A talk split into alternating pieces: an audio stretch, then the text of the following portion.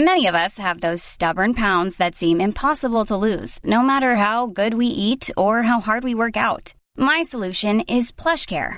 PlushCare is a leading telehealth provider with doctors who are there for you day and night to partner with you in your weight loss journey. They can prescribe FDA-approved weight loss medications like Wegovy and Zepbound for those who qualify. Plus, they accept most insurance plans.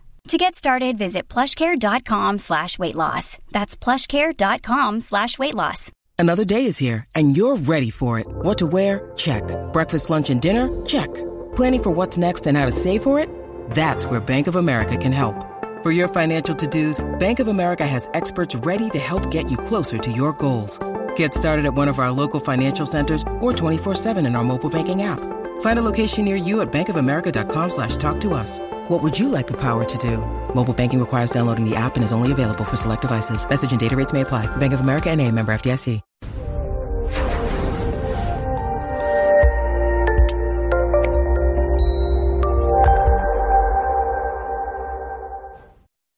This episode was pre-recorded as part of a live continuing education webinar.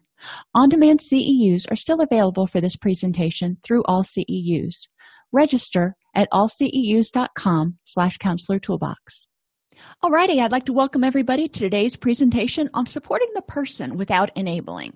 Now, you notice I said person, not patient, and hopefully I'll remember to say that throughout because enabling isn't just something that people who are in a relationship with someone who is addicted to something uh, can do. I mean, we can we can enable our children we can enable our friends so we're going to look at enabling broadly and in this presentation we'll explore how a person becomes an enabler define enabling examine the consequences of enabling learn about the connection between enabling and codependency define characteristics of codependency and how they may develop from being in an enabling relationship and examine practical strategies to provide support and encouragement to the loved one without enabling. So, what makes an enabler? A person that you love is in trouble or experiencing pain, and this can be an addicted person. You know, that's typically what we think of when we think of enabling. It can be a person with a mental health issue. So, if somebody is clinically depressed or has severe generalized anxiety disorder, an enabler may um, step in and try to caretake that person and we'll talk about you know where you cross the line there a person with chronic pain can also be enabled if their chronic pain they don't want to get up they don't want to move they you know and people start start doing things for them that they could do for themselves. And we can also enable our children. Um, and and we're going to look at different examples of that as we go through.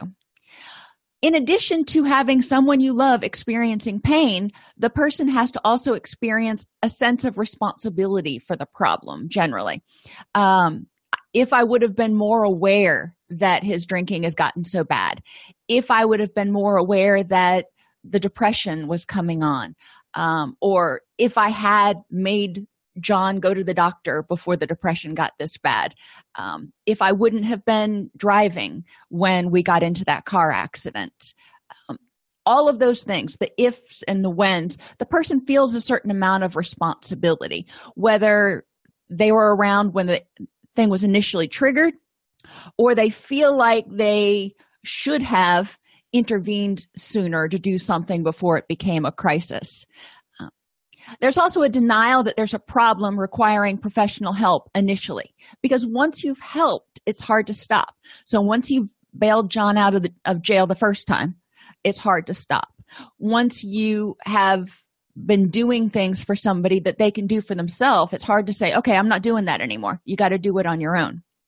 Um, I've got teenagers at home, and one of my children is just amazingly structured and i'm structured so that works really well with me the my other child is much more on the perceiving end he's he's much more loosey goosey and it's hard for me to um kind of let him do his thing so he learns to be responsible so when he was growing up i tended to enable him a little bit more than i should have um, by doing things for him and always reminding him and being on him um, where you know once he became an older teenager, he started having to take responsibility. And it's painful sometimes to sit back and watch him fall on his face, but it has to happen sometimes for people to learn from the natural consequences.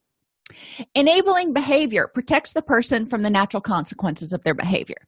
Um, whether it's you know alcoholism, um, if they are in pain, for example, and they're not willing to or they're not thinking they're able to get up and do anything, go to work, follow through with their physical therapy, those sorts of things. Um, they make it used to people waiting on them and doing things for them. Enabler keeps secrets about the person's behavior from others in order to make peace. This is more true in addiction, but I mean, think about it. If you've worked with families before, where you have one parent who's been enabling the child and doing everything for them and kind of staying on top of it and you have another parent who's kind of oblivious you know the the first parent says okay now don't tell your mom or your dad whoever the other parent is that i keep reminding you of this but you've got to start taking responsibility. That threat kind of falls on on deaf ears because there's no follow through to it. The person makes excuses. The, the enabler makes excuses for the person's behavior with teachers friends legal authorities employers and even other family members. Why they didn't why the person didn't get things done bails the person out of trouble such as paying debts fixing tickets hiring lawyers and providing jobs. You know at a certain point there, there are certain things that we can do to assist people in their recovery process.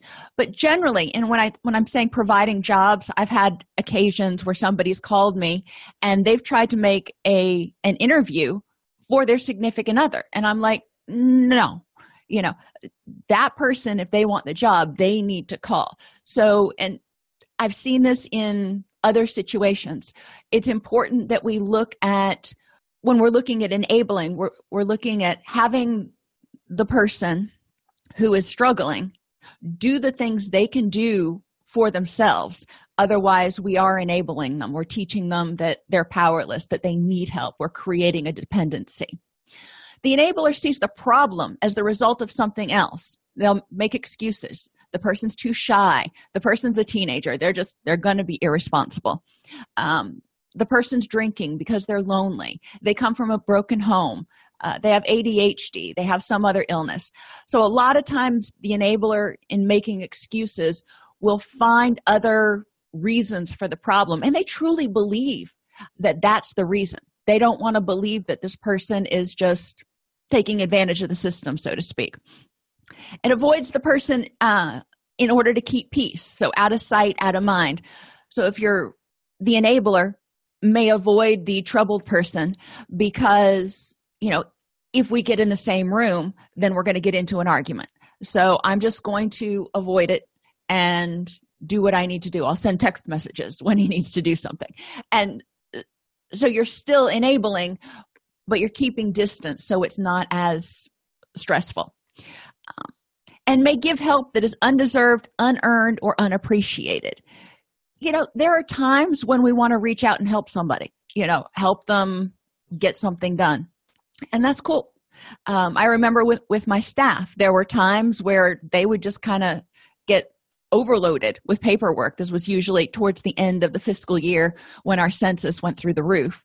And so i would step in and i would assist them in getting getting some things done. I mean that help was definitely deserved earned and appreciated. Now during christmas holidays for example our census would usually plummet. So it was a fifth of what it should be. So there should be no reason for people not getting their work done. So if i'm stepping in and doing things for my clinicians then you know that that help is undeserved because they are perfectly able of doing their their groups as well as their paperwork. Enabling behavior attempts to control the other person by planning activities choosing their friends getting them jobs making their doctor's appointments. A lot of you have probably had similar experiences where someone is called up and they've tried to make an appointment for their loved one. Now, it's one thing if their loved one is like 12, but it's another thing if it's another adult. And I have found, um, I used to let that happen. I don't even let it happen anymore. But when I used to let it happen, my no show rates for that person were usually somewhere between 85 and 90% because that person didn't even have the wherewithal to call and make the appointment, let alone show up for it. Um, so that kind of shows levels of motivation as well. The person who's an enabler makes threats that have no follow through or consistency. If I tell my teenager, you have got to be more responsible, the answer, the question that comes after that is, if I'm not, what's going to happen? What are the consequences? Uh, so the person needs to know that there are consequences. When people are in drug court, for example, they know that if they use, they're going to likely have to do some time in jail. Um, when you go to a job, you know that if you don't show up, you're likely going to lose your job. Um, so there are consequences to what we do. The enabler shields the struggling person from any of those consequences. So they start to develop the idea that, you know, there are really no consequences for their actions. Whatever they do, you know, the enabler will clean it up. It's not a big deal. The enabler may caretake the person by doing what that person is expected to do for him or herself. They may ignore the person's negative, negative and potentially dangerous behavior, thinking that, okay, if I just do these things, then the person will stop hurting themselves. They have difficulty expressing emotions, especially if there are negative repercussions for doing so. And when people get into these relationships, it can be conflictual because you have somebody that you've been doing stuff for and you've been basically waiting on, if you will. And then all of a sudden you set boundaries and you say, no, you've got to do it for yourself. What's the first reaction likely going to be? You're awful. That's mean. Why are you doing this? And a lot of times there are much stronger words that are used, but you kind of get the idea. The person rebels and tries to say, no, you need to keep doing this. So there can be negative and unpleasant emotions. The per- person who's the enabler doesn't love what's going on. So they may often feel taken advantage of, neglected, resentful, yada, yada. And if they express those emotions to the person who is struggling, a lot of times, again, that will not be met with empathy, it will be met with resistance. Enablers prioritize the needs of the person with the problem or the addiction before their own. They make sure that that person is up in the morning. They make sure that that person is dressed for work. They make sure that person you know has money to buy lunch or or whatever the case may be before they start worrying about themselves. They may act out of fear. Since addiction can cause frightening events the enabler will do whatever it takes to avoid such such actions. That's one example. Now if we talk about a teenager for example and you know i'll, I'll use my kids. Uh, my son is getting ready to go to college and for the scholarships that he's gotten there are certain things that he has to do. If he doesn't do them he loses his scholarship and that's a big deal. So it's important to for him to make sure that he's doing these things but part of me wants to do it for him because i'm afraid he's going to forget and then he's going to have these huge student loans. Well if he does guess what? He does. That's you know people have got i had student loans. I'm, I'm sure you did. So and and it hasn't ever killed anybody. Um, but it's important to make sure that he knows what the consequences are if he doesn't follow through with these things and to let him experience consequences. And the person who's an enabler may resent the person with the problem whether it's addiction pain just learning to, to adult. Um, things that you may hear an enabler say he's so irresponsible with money he could never make it on his own. If i kicked him out he would be homeless. So what else can i do? I let him continue to stay here. Um, and this can be true of somebody who's a problem gambler or just someone who's awful with money. Um, every time I've tried to talk to her about her addiction, she's gone on even a worse binge, and I'm afraid she'll overdose. Now, think about, you know, the reactivity of what's going on. Um, think about kind of borderline ish behavior. If you do this, then look at what you made me do. Not saying that all of these people are borderline by any means, but you know that is one of those reactive behaviors that we often see when somebody tries to withdraw enabling behavior I know I shouldn't have paid for his lawyer after the third DUI, but if he went to jail, he would lose, lose his job. And as a family, we rely on his income. Okay, you can see this person's concern. You can see how they're acting out of fear because their significant other contributes significantly financially to the family. Uh, every time she and her boyfriend fight, she crashes here. I let her because I know he can be violent and I don't want her to be hurt again enabling her to stay in that relationship which evidently is not healthy because that person is afraid that the the woman will be hurt it's my fault she's in pain so i must do whatever she wants if i can't change what he did at least i can limit the damage if i can't change the fact that he totaled the car for example i can limit the damage that it may cause i can make sure that I drive him to work from now on. I can make sure that I make sure he gets to his appointments. Maybe he will wake up and just come to his senses. He'll wake up and suddenly start doing everything for himself that he, he can do for himself. That's not going to happen. I mean, in 99.9% of the cases, do you wake up in, in the morning and go, hmm, you know, I could let somebody else do all this stuff for me, but today I think I'll do it all myself. A lot of, well, most of the time, it doesn't happen. Think about if you had a full time maid living living with you. Wouldn't that be great? Um, that full time maid, you wake up in the morning and you go, you know, this person cleans and makes the meals and stuff all the time. Um, but you know what? Today, I'm going to do it all myself for no particular reason. And I'm going to do it henceforth and forevermore probably not going to happen because that person has gotten used to having the maid consequences of enabling enablers detest the behaviors of the enabled but fear the consequences of those behaviors even more so if i don't bail him out of jail if i don't do this if i do kick this person out what are the consequences going to be not only to that person but also to me and potentially my family they're locked in a lose lose position in the family. Setting boundaries feels like punishment or abandonment of the person they love. It's hard to say, you know what? No, you've got to do it on your own.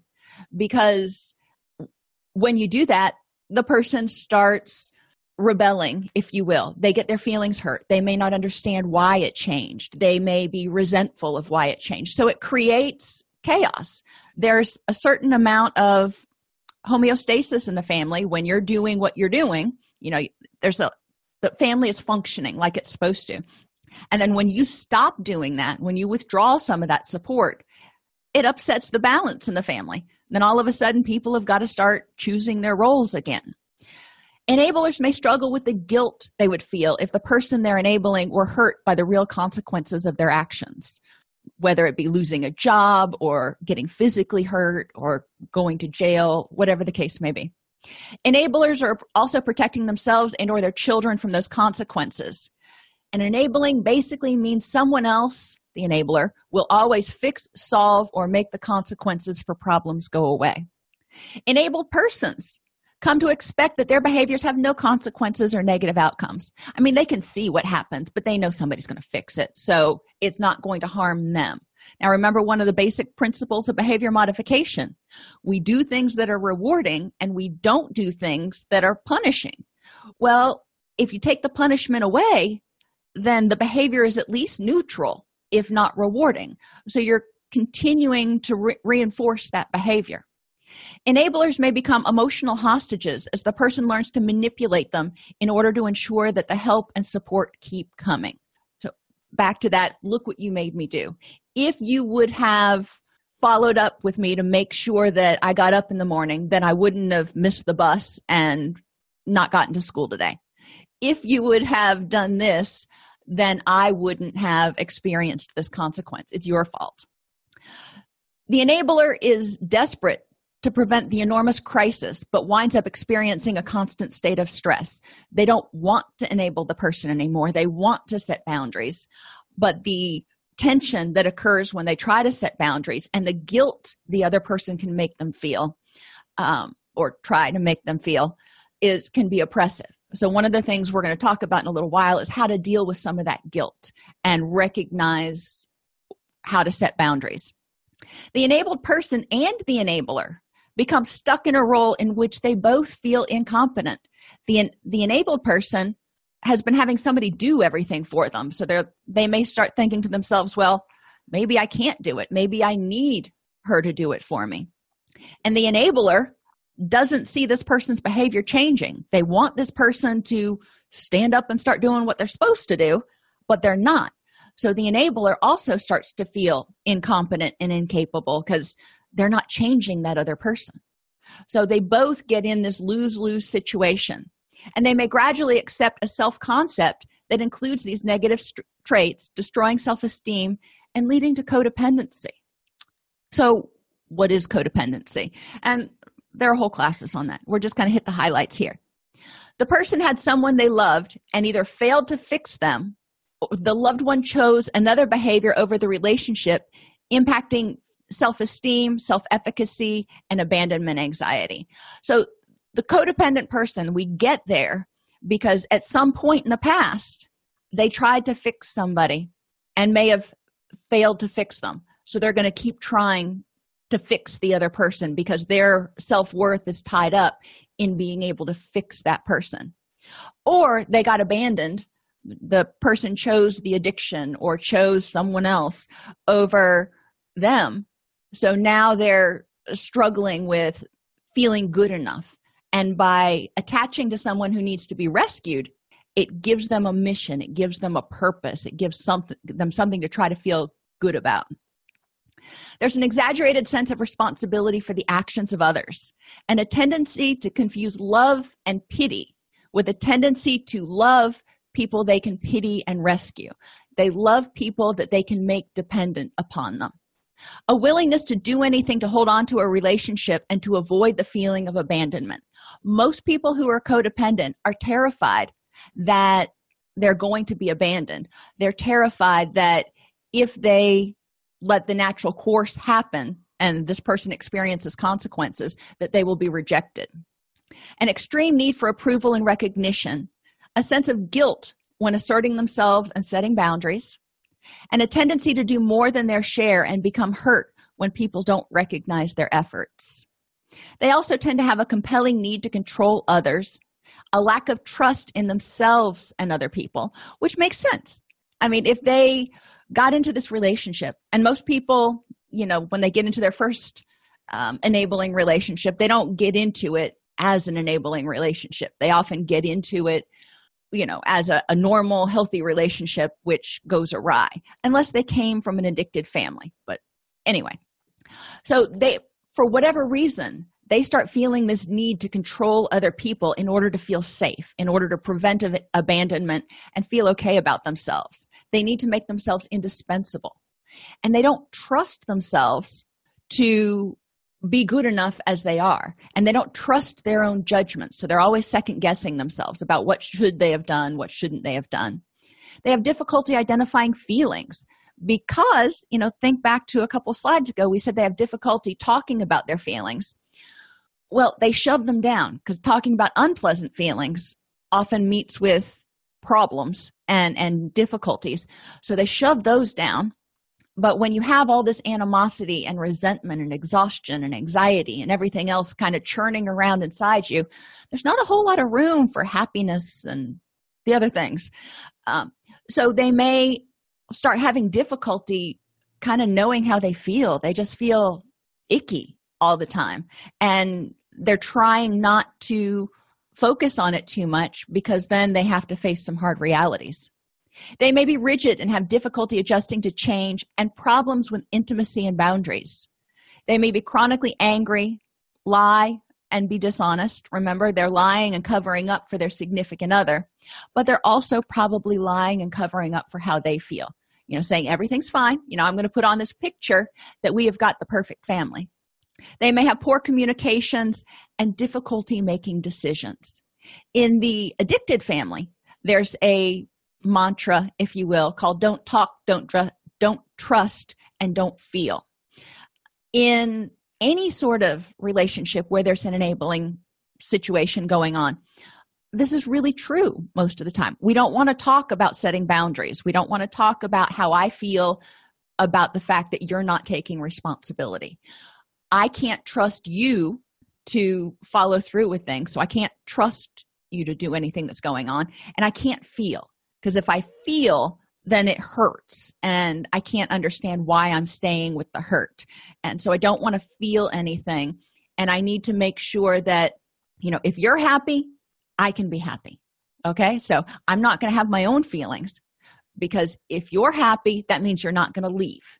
If you're not going to leave, that means I'm happy. That abandonment anxiety can be tabled for a little while. So, what do we do? First, have the client learn about addiction or whatever issue the person may have. Let's learn about it. If we're dealing with a teenager who is having difficulty getting his feet under himself to adult, okay, maybe the person needs to learn about parenting parenting skills and how to set boundaries and that kind of thing. If we're talking about somebody in a domestically violent relationship, let's learn about that. Addiction, depression, anxiety, chronic pain, whatever it is that is causing the loved one to struggle, the enabler needs to learn about it. Figure out, you know, what's causing this, what makes it worse, what makes it better, what options are there for this person, you know, kind of do your research so you have an idea get help and support from others. Reach out to communities um, that is that are similar to what you're dealing with. Calmly let the loved one know that you're aware of their problems that you won't tolerate that continued behavior and that you're willing and able to support them on the road to recovery. So not tolerating is kind of a rough phrase and this will often be met with a lot of resistance which is one of the reasons i encourage um, my clients to do have this discussion either in in session or in some sort of mediated maybe with their their spiritual leader or whatever. Um, so there's a arbitrary third party that can keep things from getting too antagonistic. Um, the person needs to I encourage the enabler to write these things down so it doesn't get emotional and it's not all over the place. It's like, okay, these are the 10 things that need to happen. Um, and generally, when we have these discussions, uh, I work with the enabler ahead of time and we review, we review the list to make sure everything's on there that is of the utmost importance to them. And the list should include explaining what you're going to withdraw. I'm not doing this for you anymore. And this is why. Uh, if you choose to do to not do what you can do for yourself or if you choose to refuse help these are going to be the consequences um, and making it very clear not aggressive not angry just this is very matter of fact if you continue to drink then i can't continue to bail you out or I won't continue to bail you out from jail. You know, you're going to have to deal with those consequences. Healthy help involves providing information, encouragement, and coaching to the person. So we learned all about it because the person who's struggling may be too mired in their own unhappiness and emotional or physical pain to really think clearly. So we may need to take take it to them and say, okay, this is all the information I found. And I know you can do this. I know you can get through it. And I am going to be here to cheer you on. Give the person contact information for doctors, counselors, lawyers, rehab programs, whatever resources the person needs without the feeling, without feeling the need to force him or her to accept this help. And that's the hard part. It's easy to say, okay, here's all the stuff. But if they take the stuff and they set it down and they go, okay, I'll get to it later, the person who's enabling can be like no no no you need to do it now. What we need to do is you know present the case. You know this is what needs to change. This is why it needs to change. This is what's going to happen if it doesn't change. These are the resources for that you can access to help this change process and the ball's in your court it's important to discuss with the person what the possible consequences of actions might be without feeling as if you must make sure they make the choice you want them to make. They may leave. You know, if you tell somebody you can't be, I can't have you spending every dime of your paycheck every month, um, in order to buy your toys and do those things because I need it in order to pay the bills around here. So if you continue to spend every dime you make, then you may need to move out or whatever the case may be. But it's important to set those consequences because remember, again, what is more rewarding is going to be what the person chooses. So then the person's going to have to say, well, do I want to buy a bunch of toys and not be responsible for anything? Or is this relationship more important? Because only once you've tipped that decisional balance will that person be willing to consider change. They have to be wa- wanting to change. We can't make them change. No amount of fussing and carrying on is probably going to work. We want to foster hope both for you and for, for the enabler and the person. Sometimes people refuse to get help only to turn around and ask for help a short time later. That's not uncommon. A lot of times, especially with addictions, uh, the person that you're working with who's struggling is wanting to maintain control and they feel like you took away their control when you started setting limits and telling them what they had to do. So they may rebel against that initially and go, No, I'm not doing it. You know, I didn't need you before, I don't need you now, and walk out. Doesn't mean they won't come back. The key is to plant that seed, let them know what options are available, and say, Okay, you know, well, if you decide that you want help, I am here to help you along the way. It's really hard to watch the person walk out the door. Whether you're a clinician having a conversation with somebody who you know needs to be in treatment or you're a loved one having this conversation with somebody who you know needs to take some steps and just to watch them kind of thumb their nose at you and walk away it's painful it's hard it's it's a struggle because you're like oh my gosh that's this person is just headed down the wrong road but they have to be willing to change and if we keep the door open um, for them, then they can come back and they can come back a week later or two weeks later and feel like they're in more control because they're presenting and going, I'm ready for help. Okay, cool. Now let's see where we go from here. Um, we also want to make sure that the person refuses to tolerate or enable the addiction related behavior or whatever the behavior is. Whatever the behavior is that you're trying to get the person to change, you can't be wishy-washy on it um, the enabler has to set a hard line in the sand and say i will not tolerate this not i won't tolerate it very often or i won't tolerate it but one or two more times. No i will not tolerate this anymore. Because as soon as you give in then that that line moves. Practical strategies. People who are enablers are exhausted. People who are being enabled are also probably exhausted. So these practical strategies you know fit for both both types of people. In order to be a support person for someone in recovery or for someone trying to make a change and in order to make a change people have to be optimally functioning. They have to be as healthy as as possible. So they need to practice good sleep habits. They need to eat well. They need to get some exercise you know get out get that body moving. They need to take care of their emotions which means increasing the happy emotions not just dispelling the bad ones but bringing some happy emotions in. So you've got that uh, yin yang balance social relationships and activities need to happen for both parties. You know they need to engage with other people and not just be completely wound up in themselves. And both parties need to be aware of what is truly important to them. You know have them make a list of the people places things activities that are truly important for them to have in their life to have a rich and meaningful life. I mean this kind of goes to that acceptance and commitment therapy um, trend if you will. But both of them need to figure that out. So if the person who is being enabled puts down on their list that this relationship is important to them to have a rich and meaningful life well then they're going to have to make some changes. You know they may have to choose between their behavior and the relationship and they're going to have to decide which one of those is more important. When you're together it's important that enablers remember not to helicopter not to constantly micromanage the person to see what they're doing how they're doing how they're feeling you know if they've taken their meds, whatever the case may be. And encourage the person, the enabler, to try not to obsess or worry about the other person.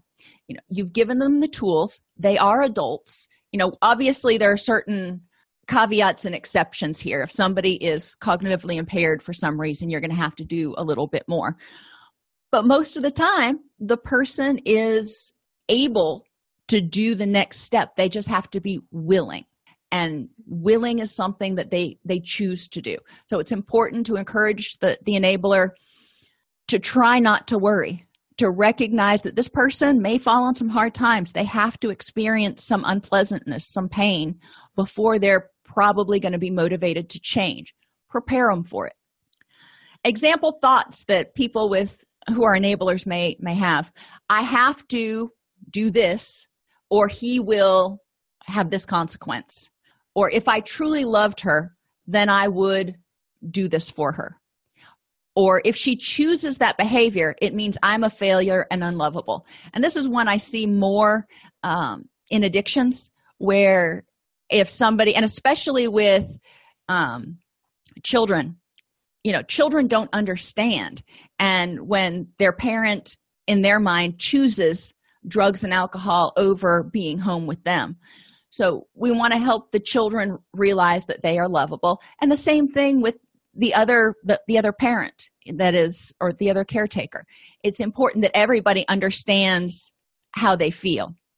Um, handling thoughts. So when enablers start to have these thoughts that i have to protect this person. Um, or if i don't do this it means that i'm an awful person or i'm unlovable. Have them unhook from the thoughts. Instead of saying i have to they need to have say to themselves i am having the thought that i have to. And use the challenging questions.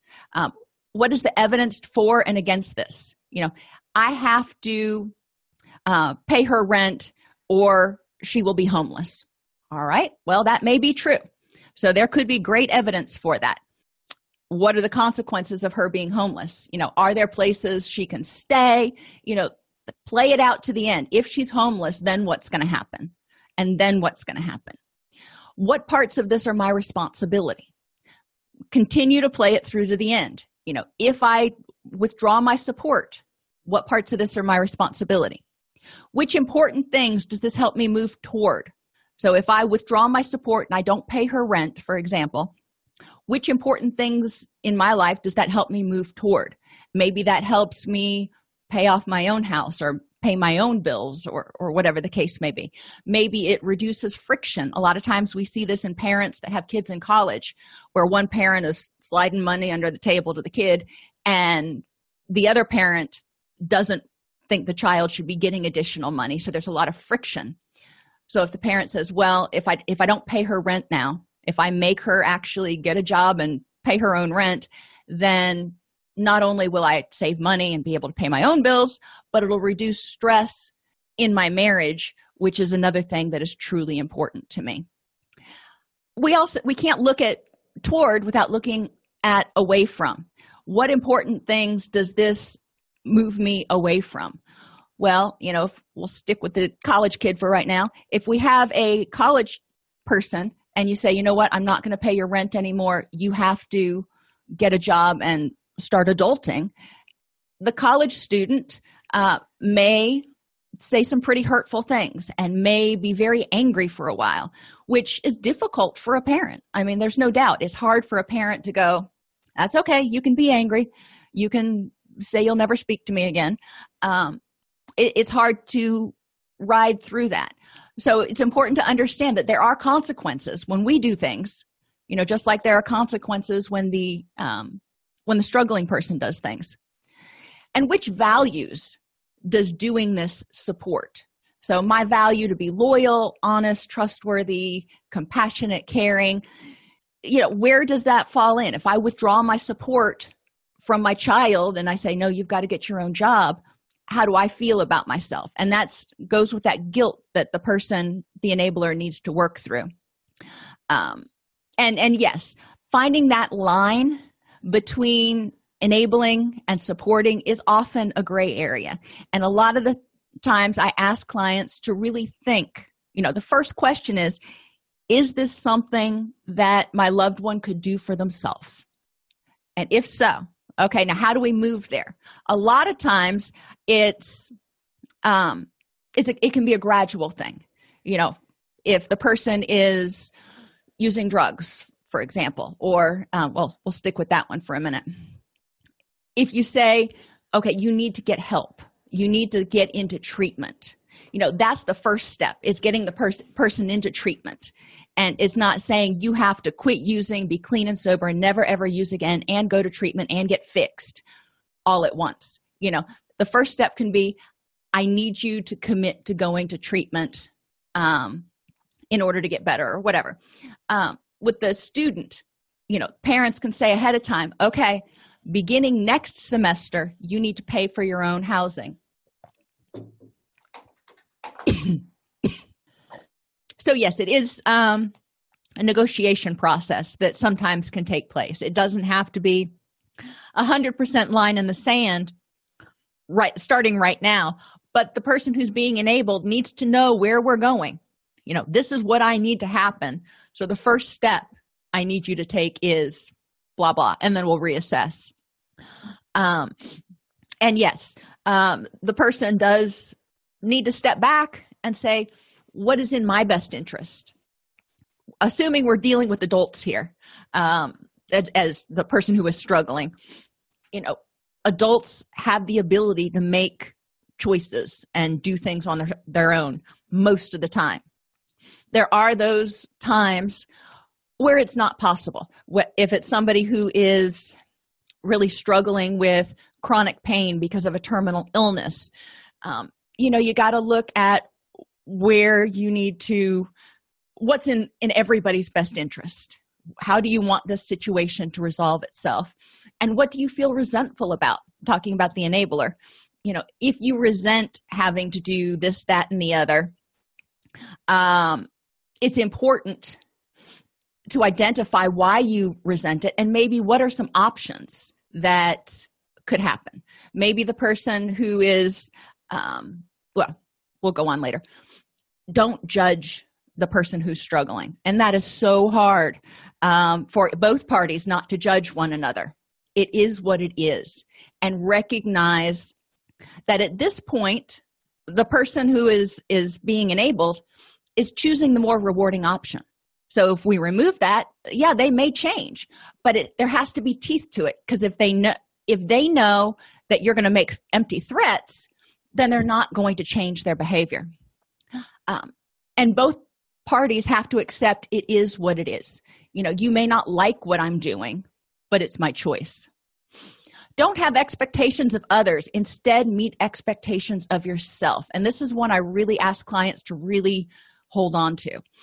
What are your expectations of yourself in terms of the things that are important in your rich and meaningful life in terms of your family your job your other things.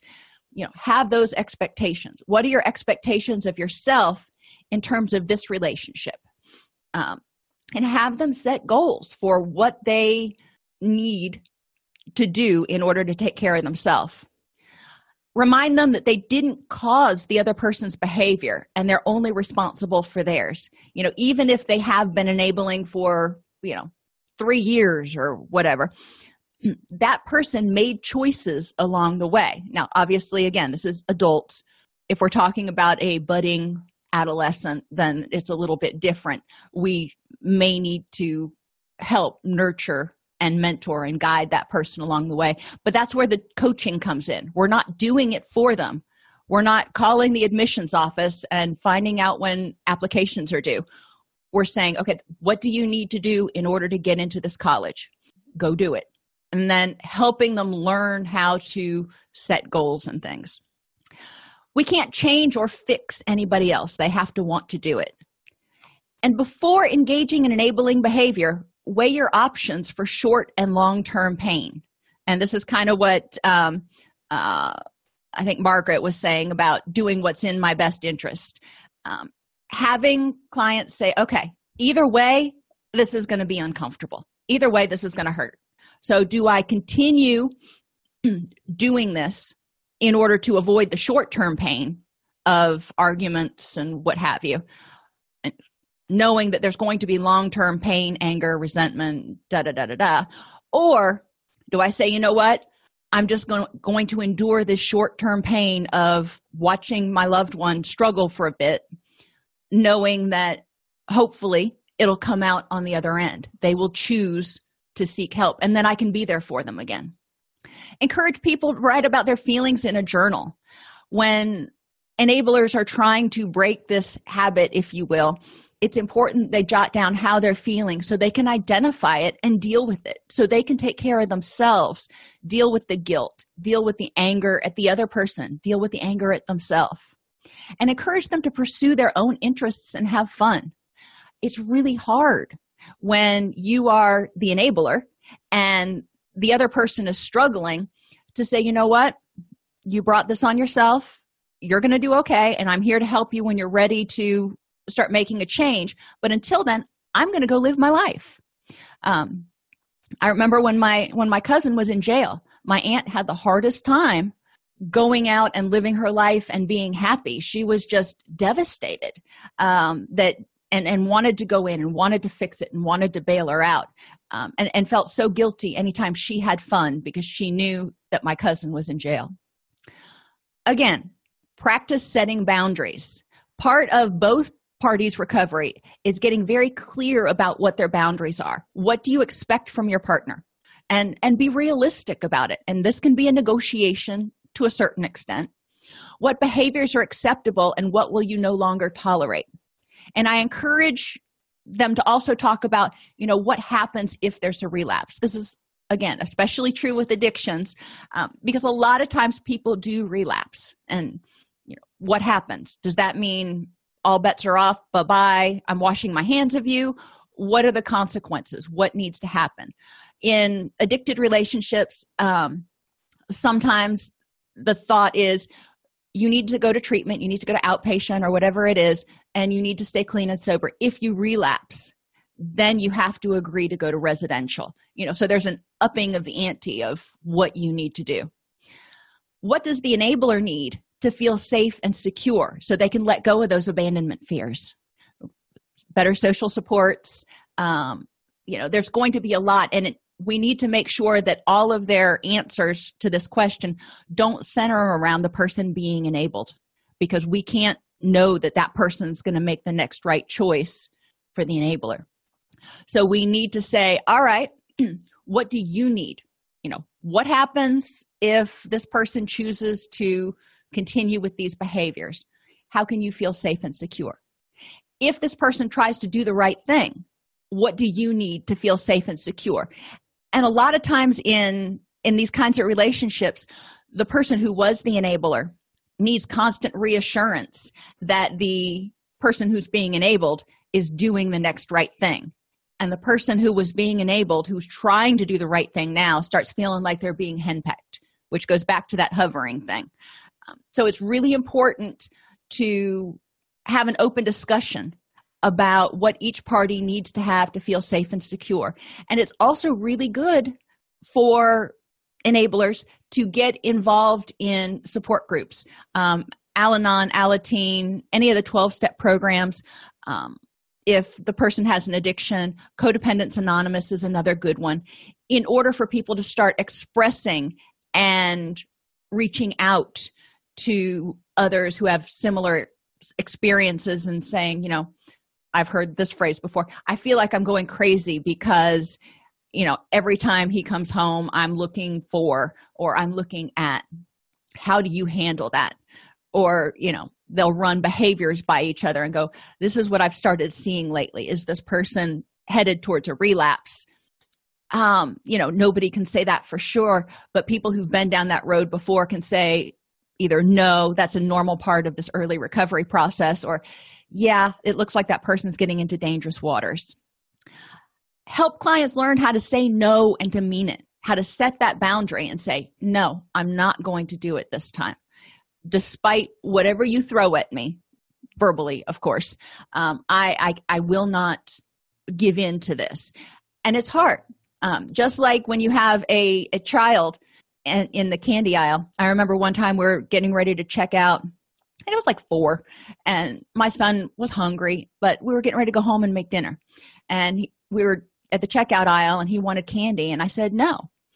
And he was like, Really? I want candy, please. You know, like kids do. He begged for it, he cajoled for it, whatever. And I said a hard line and I said, No, we're going to go home and we're going to make dinner, and then you can have dessert afterwards if you eat your dinner.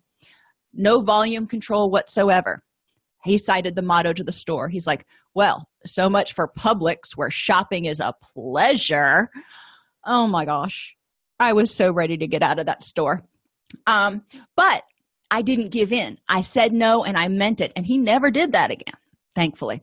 Um, and we need to have our enablers learn how to ask for help and to get it. Because too long, for too long, they've been to, trying to control everything. They've been the puppeteer moving around those marionettes. And now we have to say, you know what? Somebody has to help you out too. You're not meant to do it all by yourself. So, what do you need help with? It doesn't mean you're weak, it doesn't mean you're giving in or giving up. Encourage them to take time out when they get emotional and practice distress tolerance to get into their wise mind. There are going to be days that are harder than others, and encouraging clients to just recognize this is important and develop those distress tolerance skills. Remember, accepts and improves are the two acronyms that we use in DBT. Have the person identify each day three things they did well or they like about their, themselves and write them in their awesomeness journal. You can call it whatever you want. um, but I want people to remember how good they are and that they are deserving of love and they do deserve to be treated how they expect to be treated. Encourage them to take the labels off good, bad, and should. You know, everything is kind of gray when we're dealing with enabling. How you feel is how you feel. What you do is what you do. You either choose to or you choose not to. Should doesn't belong in there. When it comes to expectations, assumptions, and excuses, encourage the person to ask themselves how they would treat the other person if it wasn't their loved one. So, you know, if it wasn't your child, would you be going out of your way to do this for somebody? Or are you just doing it because it's your kid? Um, so that helps people get some distance on is am i doing something for this person that they really could do for themselves or and that is fair for me and in, in my best interest again that question doesn't work 100% of the time but it does help get some perspective sometimes when you're tempted to think or worry about somebody else turn the attention back to you so when enablers start to get worried about the person they're enabling they need to turn that back around and go okay what is it that i need because I can control how I feel, I can control what I do. And if, you know, I have to be here and healthy if I want to be of any help to that person. So I need to take care of me. Encourage the enabler to pay attention to how they talk and treat themselves, silencing the inner critic and being compassionate. That means quieting those shoulds and not listening to that inner critic that they've probably internalized from the uh, from the person they've been able been enabling that says you really suck if you don't do this or how could you do this you are the worst person in the world they need to quiet that down and remember why they're doing it and remember that they're a good person encourage them to have fun pursuing hobbies and interests oh my gosh for however long their life has revolved around taking care of this person and cleaning up messes and holding things together just kind of by the skin of their teeth well, now it's time to start taking care of you and having some fun. Get some fun back in your life. Spend time alone with themselves where they can just be. If they want to sit in their pajamas and watch television, if they want to go hiking, whatever it is. But encourage them to give themselves permission to be alone with themselves. Because a lot of times, people with ab- abandonment anxiety also have really low self esteem. And if they're alone with themselves then they start getting scared they start because they draw goodness they feel like they need other people to validate them so if they start spending time alone with themselves they're going to learn to start self-validating and they're not going to feel so anxious that oh my gosh if this person leaves i'm going to be alone they're going to think if this person leaves i'm going to be alone oh well Start looking for the positive in your life and add to the gratitude list each day. Encourage them to stand up for, for themselves if someone criticizes, undermines, or tries to control them because they've gotten that from the person they've been enabling for a while. And so it's easy, unfortunately, to let other people also do it if you're used to having it from a loved one. Encourage them to practice mindfulness and radical acceptance to deal with worry, letting go of the control and the need to manage other people. Remembering the saying, live and let live. Hard to do.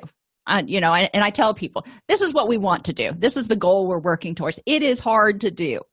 Um, so I don't want them to think that I'm being nonchalant about it uh, and help people figure out how can you do this?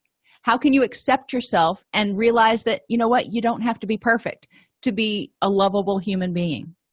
Encourage them to get in touch with their feelings um, and and not judge their feelings feelings are what they are and if they struggle with them then they're going to get stuck in them like quicksand if they feel sad they feel sad and encourage them to ride the wave and let that feeling come in and go out there are other activities if you use a more cognitive approach that they can do but give people tools to deal with their feelings so they can improve the next moment and not just be stuck with I'm devastated. I don't know what to do with this. Encourage them to express themselves honestly with everyone, with tact, of course. Encourage them to say what they think and feel and ask for what they need. A lot of assertiveness skills and communication skills training is often helpful when working with people who are enablers because they've been biting their tongue for so long that it either comes out as passive or aggressive, and there's nothing in the middle encourage people to reach out for help when they feel bad and not fall into the trap of thinking they should be able to manage alone because that's a symptom of codependency too. We need help. We need other people that we can rely on. Encourage support and activities re- support and recovery activities avoiding the dry drunk. And this we want people to continue to do what they need to do to get happy and healthy. If it's pain if it's addiction whatever. Remembering you can't be your partner's only support. If you're a parent you know you can't have a 35 year old child or yeah i guess they're still your child at 35 um, that you're calling every morning going did you get out of bed? Did you pack your lunch? Did you do this? That's just not practical. You know that person needs to learn to do for themselves what they can and they need to have other people who are there to support them. You can't be their whole world. Encourage and support by helping to arrange time in the family schedule and budget and providing emotional support or transportation. So if the loved one needs help doing the recovery activities going to physical therapy going to treatment whatever it is you know okay you know let's figure out how to make that happen. If you're willing to do it i am willing to go the extra mile to help you get there but you have to be willing to do the work have them remember that encouraging doesn't mean forcing, manipulating, making ultimatums, or nagging. And this one gets a little bit sticky because when you set boundaries, you know, that's kind of like an ultimatum. If you do this, then these are the consequences. Um, and a lot of it has to do with delivery, just putting out very flatly when this happens, this is the consequence to me, or this is why I can't handle this happening anymore so if it continues to happen then i am going to have to you know that's not saying you have to do something or i will. Um, it's saying if this continues then for my own safety sanity and well-being i must do these sorts of things. And encourage the person to engage the enabler to engage in their own recovery activities reaching out to other healthy happy in people in their life have them restore balance. Stop making excuses, minimizing or avoiding problems, and simply doing things for that person they can do for themselves. Even the little things like their laundry or um, grocery shopping. If you have somebody who is uh, addicted, a lot of times parents will or friends will go over to their house and they'll see this person doesn't have anything in the refrigerator but beer or maybe not even um, so they may go out and and go shopping for the person they can do that for themselves we need to maybe you need to drive them there but they need to get up and do their own shopping and take responsibility that will help them feel empowered to start making changes in their life leaving the person to clean up messes she makes while engaging in the destructive behavior, whatever that is. Um, don't allow the person to put you in situations that may endanger yourself or others.